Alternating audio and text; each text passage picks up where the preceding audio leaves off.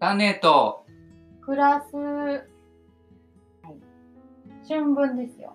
今回ね。はい。え、もう半分、半分じゃない、半年経ったの？半年経ちましたね。このラジオ始まって？はい。秋分、去年の秋分に始めましたので、今回、えっと、3月20日の春分うん。うん。で、はい。春分というのは、えー昼と夜が同じ時間になる日、うんうん。秋分もですけど、うんうん。そうね。太陽がまあ東から昇り、うん。まあ西に沈む日。うんうん。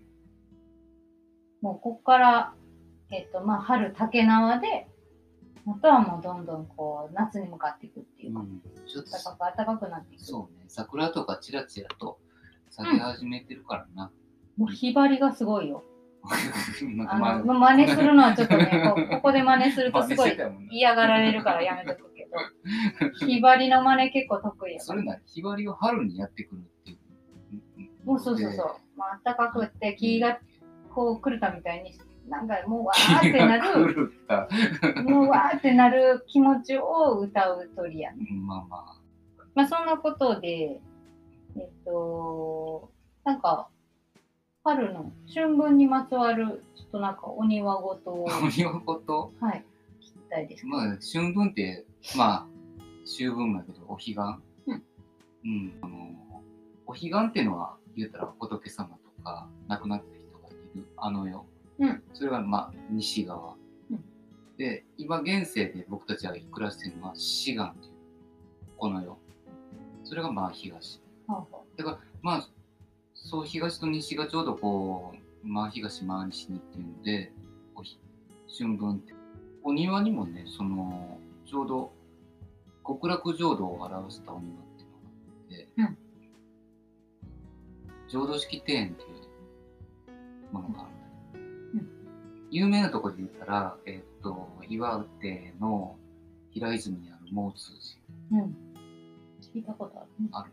うん。うん福井福島県かないわき市にあるうん。白水阿弥陀堂とか、うんあとこの近くで言ったらその、えー、鴨町京都の鴨にある浄瑠璃寺うん。うん。奈良の柳生の方にある円成うん。寺それそれも同じでうん。池を挟んで向こう側彼岸って言われるとうん。あの世そこにまあ仏様がいる、で逆にこっち側志願と呼ばれるところに、えー、現世の自分たちがいるってうん。いう、極楽浄土を表してるものっていうのがあって、それがまたなかなか美しいおうん庭がとても、うん。まあ以前もその紹介した円成寺もそうだけども、うん浄瑠璃寺っていうのもなかなかクオリティがうん。そのまあその前の平安時代の、えっと神殿造り庭園っていうのをまあ踏襲したっていうかねそれをまあさらにこう仏教思想を加えたような大きなっていう形なので、ね、うん。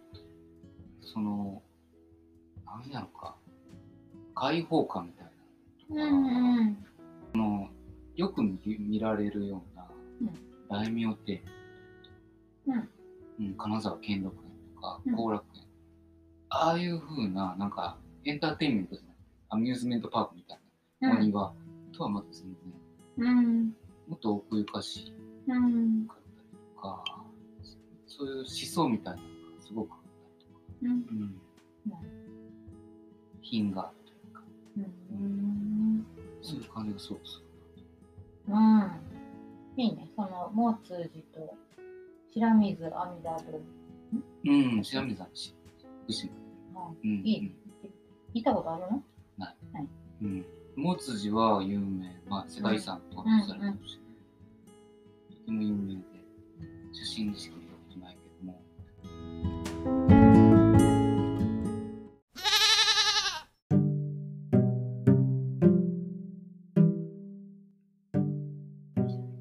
えー私のちょっと、あの、今日の種に行く前に一個、あすごい事件が起こったので、ちょっとそれを言いたいんですけど、えあの何？こんにゃく事件っていうのが起こりまして、あのーいつもやったら畑なんですけど、私の部屋の中でこんにゃく事件が起こりまして、うん。あの、こんにゃくってね、何回もこう植え替えて、えーまあ3年目とかに食べれるっていう話なんだけれども、うん。うん。あの、ちょっと結構大きい種芋をね、もらって、うん。それがまあ直径12、3センチある、うん。うん。まあボコっとした結構大きな、あの、芋、種芋やったんですね。うん。これでそれを、まあ冬の間、ちょっと地面に入れて凍ってしまってあかんので、部屋の中に入れとったんですよ。うん。これで部屋の中のこうちっちゃいボウルにポンって入れとったのが、あの、ちょっと上に行かなあかんけどな、まだ寒いな、まだ寒いなって思ってたら、うん。芽がね、ああ、もう芽目が。が、もともとちょびっと出てたのが、それが1センチぐらい出出るか出ないかぐらいやったのが、なんか突然34センチぐらいの、ものすごい角がビヨー伸びて、今にもなんかは花咲きそうなとこつぼみが上の方についてて、もうなんかめっちゃ焦って、慌てて畑に植えましたっていう、こうなんかちょっともうドキドキしすぎて、自転車に乗せるのもポキっていきそうで危ないから、思わず車で運びましてね、これ。車でも折れないようにこうなんかすごいこうそーっと運転しながら、めめっちゃなんか突然生き物が化けたみたいな感じにして事件でした。以上ちょっと春のこんにゃく芋事件。こんにゃく今事件が勃発しました。これもう全員見てほしいっていうぐらいのつもなんで。うんわかりました。はい。僕も見た。えっと、今日の種、はい、今日の種の音をね、はい、なみちゃん、なみちゃん聞いてますか？聞いてるなみちゃん、これ。はい。えっ、と、今日の種はこれです。あのー、かいらしい。これ知はってるトウモロコシです。正解。トウモロコシ。うん。で、なんでトウモロコシなのって言われたんですけど、今結構植え時、あ、巻き時なんですね。3月下旬からまあ4月ぐらいは、うんえっ、と、ポットとかで育てたい場合、うん。あのーちょうど、トウモロコシは植え時なんですけど、これちょっと普通のトウモロコシと違くない？見た目。え、何？ちっちゃいってちっちゃい。うんちっちゃいし、こうちょっととんがってるのね、先っぽがね。ポップコーンなんですよ、実は。うん？カラフルポップコーン。ポップコーンと普通のコーンは違う。そう。スイートコーンとポップコーンは違うんですね。あと、あのえ、ー違う。はい、違います。あと、餅きびっていう種類もあって、おー3種。類、爆裂種っていうのが、まあ。弾けるポップコーン。うん。それで、まあ、甘いやつ、そのスイートコーンとかはもうちょっとペタッとね、歯みたいな形うんうの、ん。ああいうやつ。で、えっと、餅とうもろこしとかもあるんだけど、それはもっとね、あの、粉とかにして、えっと、なんだろうな。とうもろこし粉。うん。コーングあリッツ。のえコーングリッツじゃないか。コーンミールとか。あ、まあそうそうそうそう、そういうのにいいって言われている、えっと、もうちょっと粘りがあるようなタイプうん。のやつがあるので、えっと、それぞれちょっとずつこう性格が違うし、うん。うん、あのー使い道が違うんですけど、うちでよくうまくいくのはこのポップコーン。ポップコーン。で、ただね、こう種として保存がちょっと、私いつも下手くそで、めっちゃ虫入るんですよ。多分甘いんやと思うね。あ、そうか。うん。あのー結構乾かしているつもりでも、あのー、大体こうなんか部屋の中に不思議な虫が飛んでるなと思ったら、こいつが 事件をまた、事件が起こってることが多いですね、これね。こいつで湧いてしまってる。まあでも今ね、ちょうどあの、植え時なので、もしこう、あのーポップコーンとかね、あの、時々売ってるよね。あの、鍋ごと売ってるよね、アルミの鍋うんにこう入ってね、入リってあげて、このかなあんな。懐かしいよね。あれこうコンロかけるのあ、そうそうそうそう、あのままカラカラカラ、そうそうそうそう、パシパシパシって言って。なんかアメリカのドラマみたいあ、な。そうそうそうそうそうそんなん夢見るな。なんかそう。こやってでみた塩振ってな、食べる。別にうまくもない。こんなち結構美味しいね。あ、そう。案外あのものすごい久しぶりに食べると美味しいと思ちょっと後でやってあげましょうわかりました。うちでポップコーンやったことない。ということでではゲスト。本日のゲストをねちょっとまあこれはもう中で紹介してますのでそうね。こんなものじゃあうんゲストに登場してもらいましょうはい。どうぞどうぞ。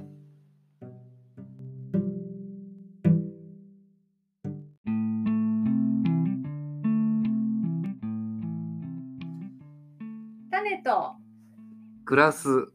ありがとうございます。えっと、今日はですね、ゲストに来てもらってます。ようこそようこはいはい、ようこそ。えっと、今日のゲストは、岡さやかくんです。こんにちは。こんにちは。えっと、そしてもう一人、桃の家の松村志保さんに。こんにちは。こんにちは。さやかくんとは、あの2005年の5月5日、うんえー、出雲でやっていた女神サミットっていううん。お祭りで出会ってそれからこういろんなイベントを大阪でやったりなんだかんだあったり会わなかったりしながらもう15年？16年？うんうん。経つんですけどすごいいろんなとこを旅したり。であの絵本を描いたり面白いことをしてて今回久しぶりに会ったのでぜひゲストに来てほしいって頼んで、えー法隆寺に来てもらってます。うんで今日はたまたまイベントで一緒になった松村志保さんもあの久しぶりのさやかくん会いたいっていうことで、うんえっと、来てくれてます。うんで今日はさやかくんちょっと面白いものを持ってきてくれてますね。あの、まあなんか生まれた時から現在までをずっと綴った人生すごろすごろく？っていうか、ちょっとこれは年表年表ね、年年表表、すごろく風年表を書いてきてくれました。ちゃんと初対面ってことでね、そうです自分のね。説明を書いてきました。うん。面白いよね。そう。こっからちょっとまあ今日は面白そうだなと思うことを質問していきたいなと。うん。さやかくんを掘り起こす感じの。えーっと、うん何からいこうかな。うん、この大学4年、はい。お大学の4年の時に夏に北海道歩き旅。うん。ここでこうあれ書いてるのが、草原で雷に打たれて死にかけるみたいなこと書いてある。はい、そうです、そうです。うん北海道を歩いてると、うんえーやっぱり草原でいっぺんテント張りたいな。あの、すごい一面に草原が広がってる場所があって、うんむちゃくちゃ喜んで寝たんですよいや、それは気持ちいいよね。だってそう。その寝た時はもううん僕は世界で今一番幸せだと思って、んそのふかふかしててね、うんうん草が。うん。そうしたらその夜に雷が来て、うん。一直線に僕に向かって、その大草原の中で、ここみたいな。とんがったテント張ってて、ここや、おいでや。ですごい向かってきたんですよね。平井心よ。夜中に。平井心っていうか、来心やけど。すごい危ない感じになって、うんえ、え、もう髪がガン落ちたわけ？あのいや、あの、周りに落ちて、でだんだん近づいてくるんですよね。うんこうだんだん近づ、落ちながら、雷って、ちょっとバシン近寄バシンバシンみたいなホラー映画やね。そうそうバシンバシンズンバシンだんだん近寄ってくるんですよバシ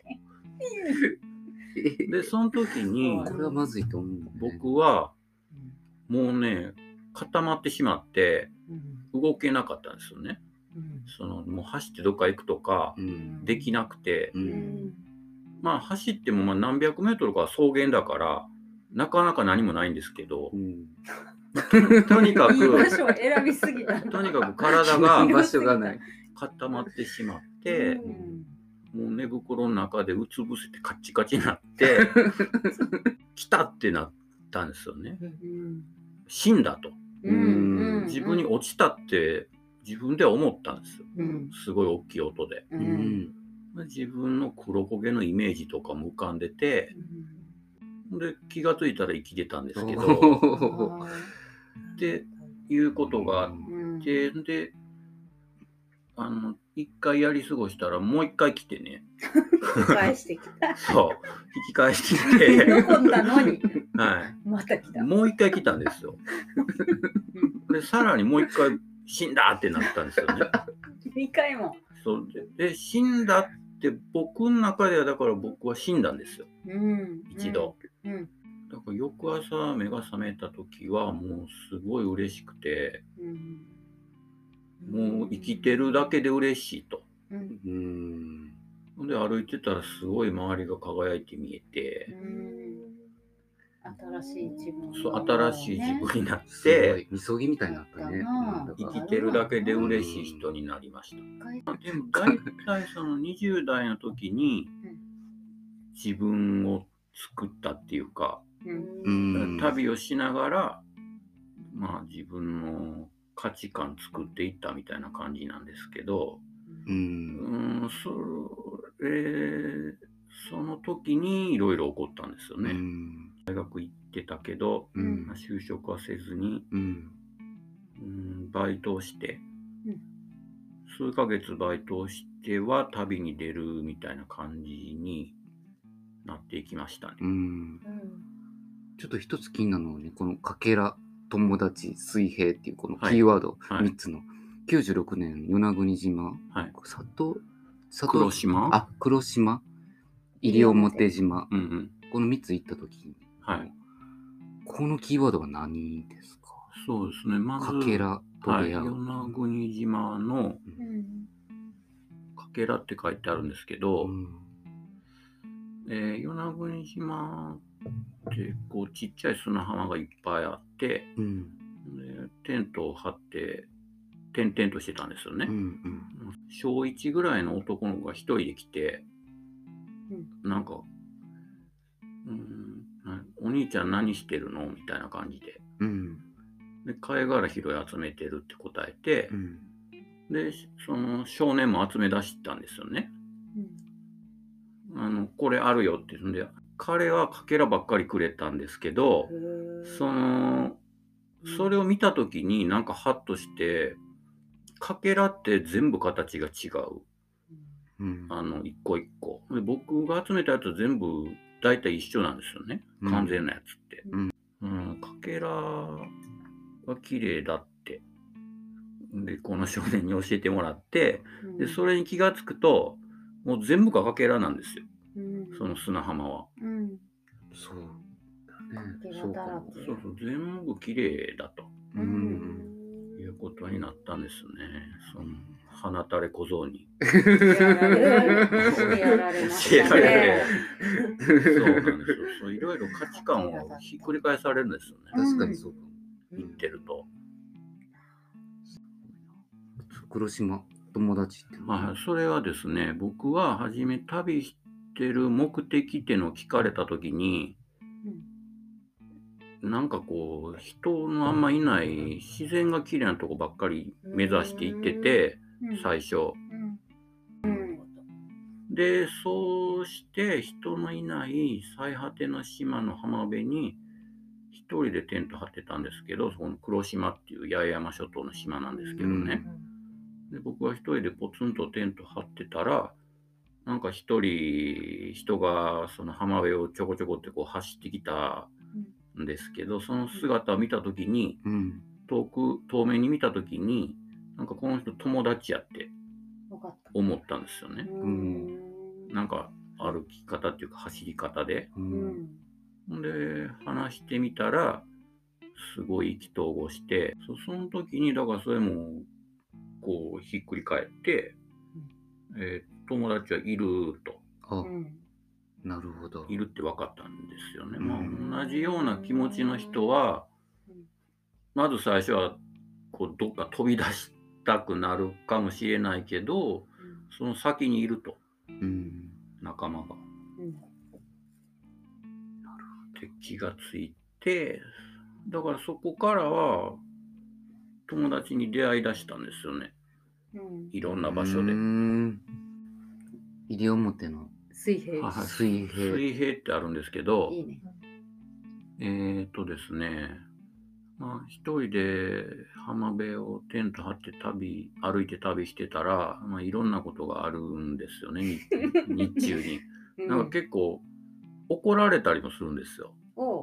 えっと、で？写真とか撮ってて、うんなんか、えっと、くず崩れかけた工場とかの写真を僕はそれがいいなと思って撮ってたんだけど、うん。撮るなってそのその持ち持ち主にとってはうん。嫌だったと。でもそれは旅人っていうのは別に招かれてない客だからうん。もう旅人ってのはもうすごすごと行くしかないんですけどね。まあそういういろいろなことがあるから僕もへこんだりするんですよ。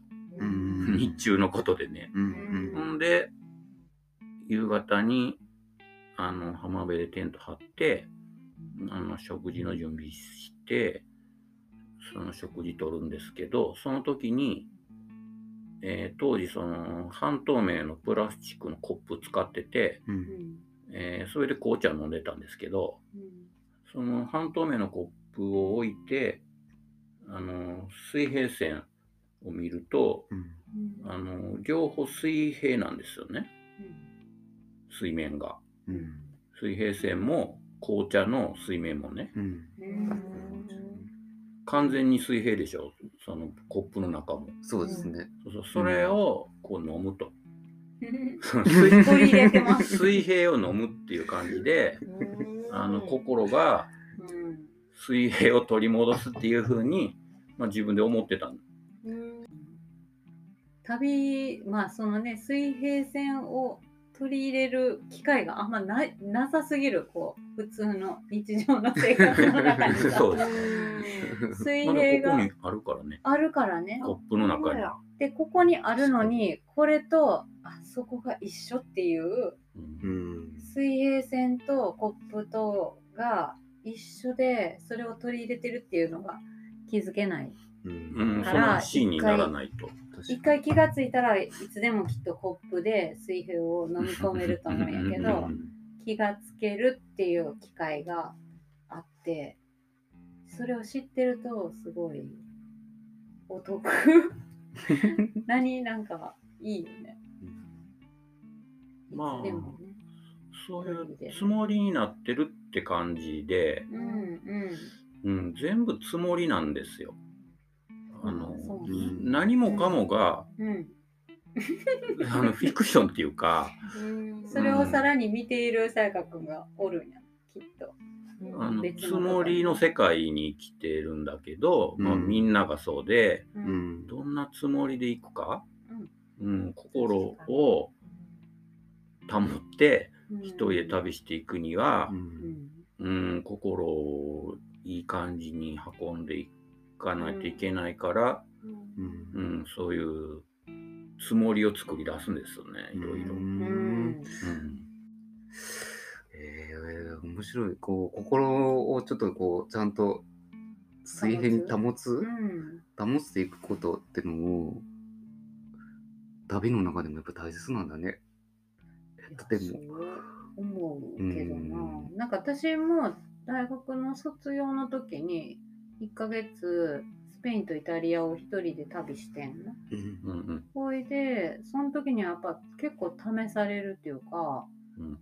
自分が決めて自分で責任取るみたいなことの繰り返しあはいはい。やから、あのむき出しになるっていうのかな。うんうん。なで日本じゃないからなんかこうだろうって思ってるその予想もできないしあそっか。っていうとこはあるかな、なんか自分を見失いそうやったら旅に出たらいいんじゃないみたいうんああななるほど。こともある。うんうん絶対感じるしかないからみたいな。うんうん。そこで。ごまかせないっていう。あまあそうやね。でしかもこう知ってる人とやったら相手もこういうつもり自分もこういうつもりっていうのはつもり同士でさうまく折り合いがつけられたりするやんうんうんいつもの雰囲気でいつもの流れでうん。なんとなくやれちゃうことが旅で一人でいるとう、ん。もうなんかそのつもりもできない相手も分かってないからこう探り合うとこのやっとこう新しくなれるっていうかもう一回自分何何のつもりやったっけっていうのを問い直せる気はして、それはなんかねこう生きる原動力でもあると思うんや。うんうん。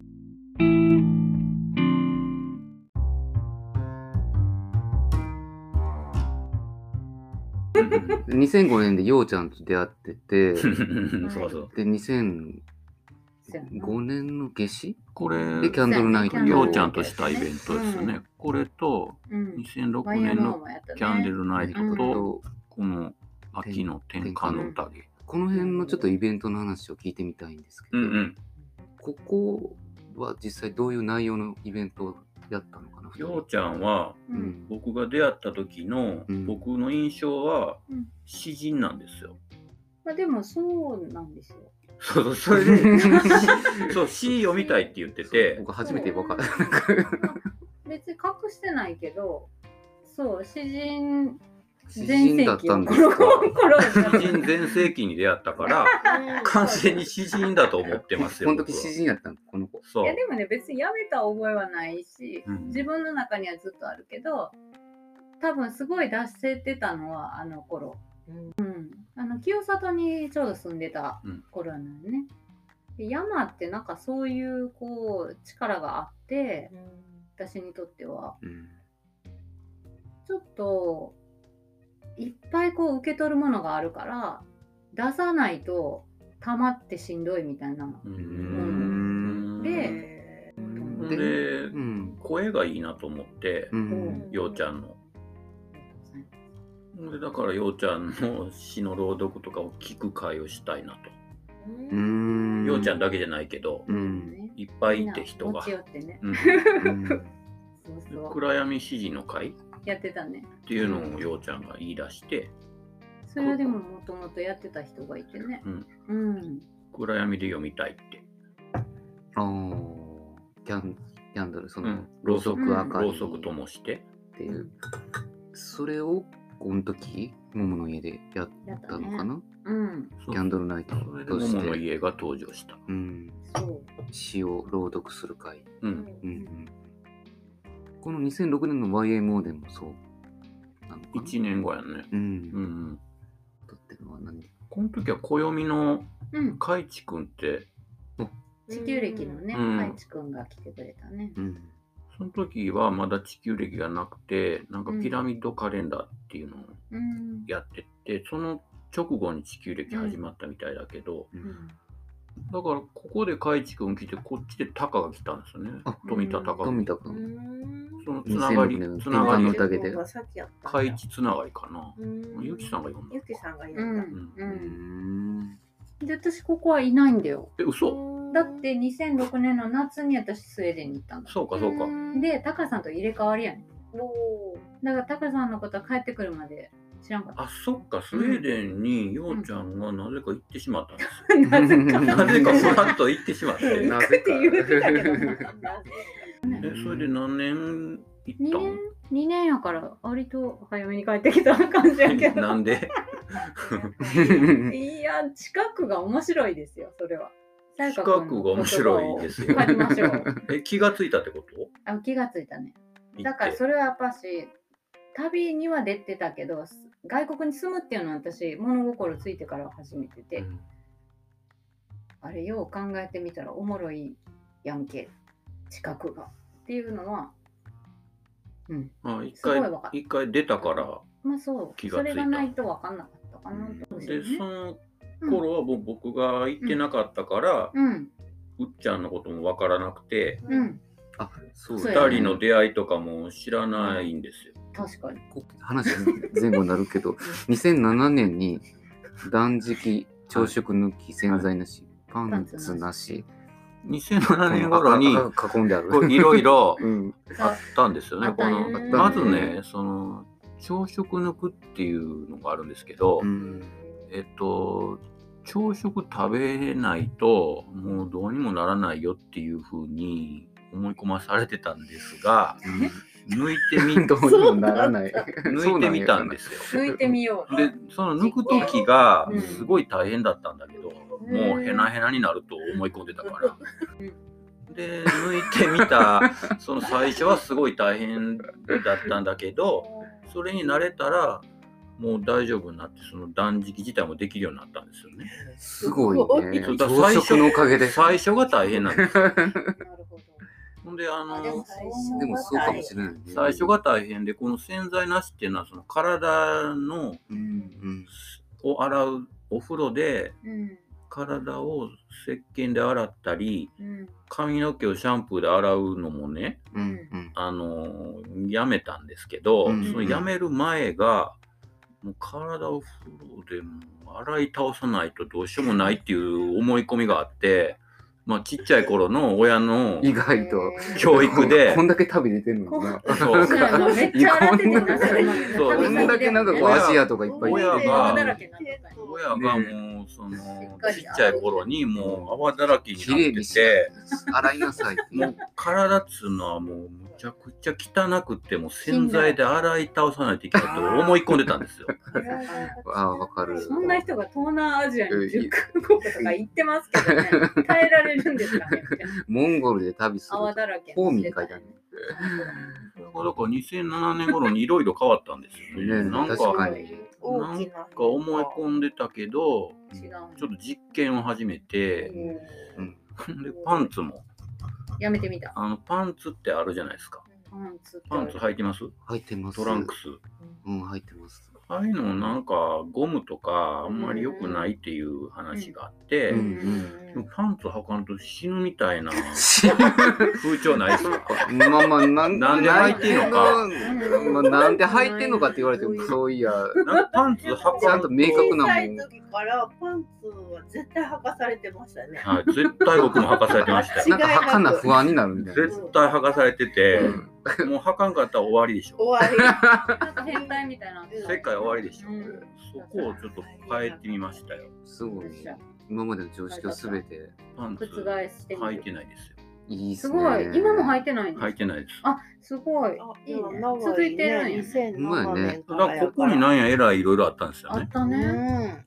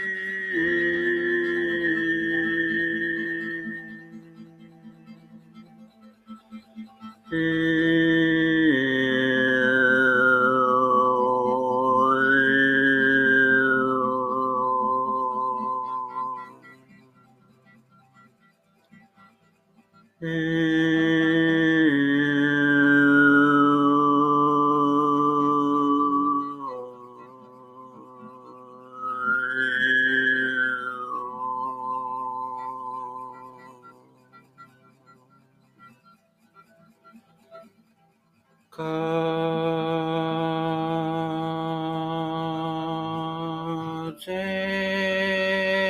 の